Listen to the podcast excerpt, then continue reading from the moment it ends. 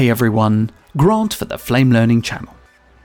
In part 2 of the Motion Warp Tracking series, you started going through a use case of tracking on moving fabric, and you used multiple reference frames to distort and undistort the logo throughout the Motion Warp Tracking process. The current result looks quite convincing if you scrub the time bar.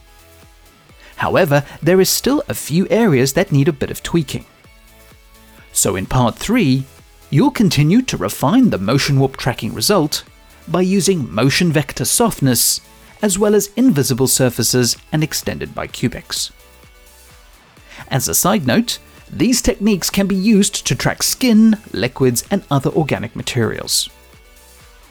If you would like to follow along, you can either load the batch setup you saved at the end of part 2, or go to part 2 to download the media and follow the steps in part 2 to get to this point.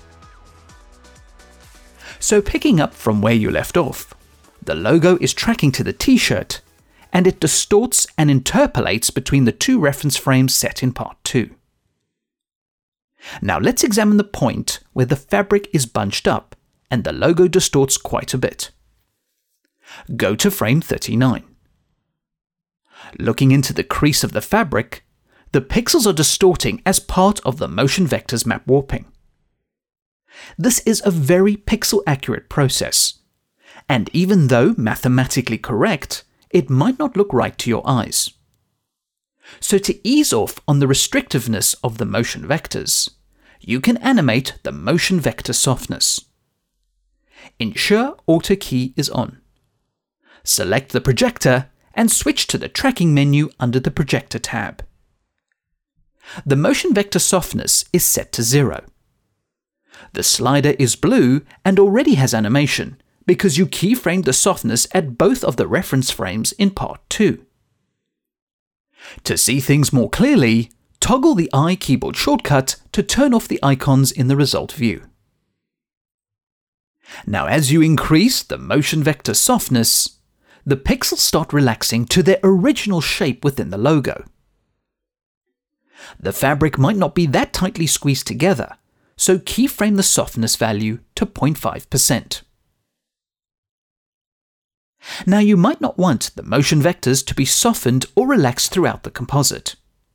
So go to frame 24 and set the softness to 0. Next, go to frame 64 and also set the softness to 0. The motion vector softening will now only take place when the fabric is squashed the most. Turn Auto key off. So you have full control over the motion warping and how much distortion should be considered by softening the motion vectors. Scrub the time bar again to review the adjustments.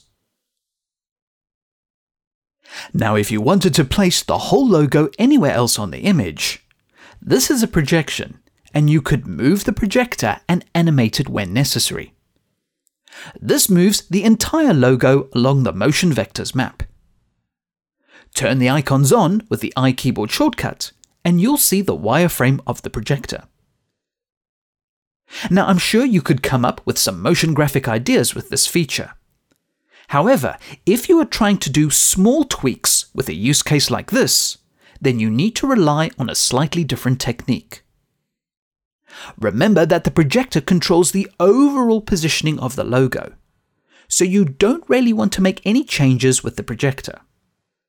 However, the projector is casting onto a receiving surface, and it is possible to make small changes there. Ensure you go to frame 39. Select the image surface object in the action schematic. This surface is receiving the projection and it's also applying the motion vector's distortion to that projection. So if you go to the Surface Objects Image tab and go to the Surface menu, you can switch the type from flat to extended bicubic. Switch to the Vertices menu and subdivide the image three times. Now if you just grab a vertex and start dragging it around, it will reshape the logo but also the visible underlying pixels receiving the projection. In this particular case, you only want to distort the logo and not the pixels of the fabric. Press undo to reposition the vertex. The way you can move the logo independent from the live action plate is to use the action background.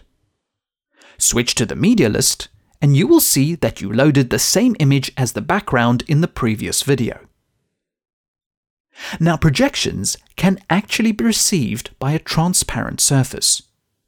So double click on the image surface object and switch to the image's surface menu. Set its transparency to 100%. Now the result view still looks the same, but I assure you that you are looking at the action background and the logo is now projecting onto a transparent surface object. So to tweak the logo into a better position on the fabric, zoom into the image with Control Space and drag the vertex to reposition this part of the logo. This is a great workflow for tweaking your motion warp tracking, and you can isolate it to specific parts of the image surface. It can also be animated for added effect. Fit the composite to the viewport and turn the icons off with either the pull-down menu or the I keyboard shortcut. Scrub the time bar to see the final result.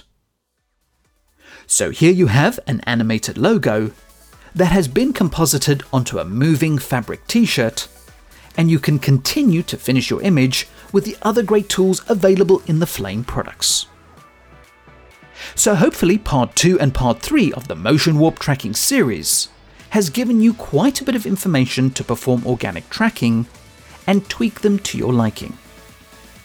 As I mentioned at the beginning of these videos, you can apply these techniques to fabric, skin, liquids, or other organic type textures you'd like to track. But this is not the only thing you can do with motion warp tracking, so stay tuned for future videos in the series.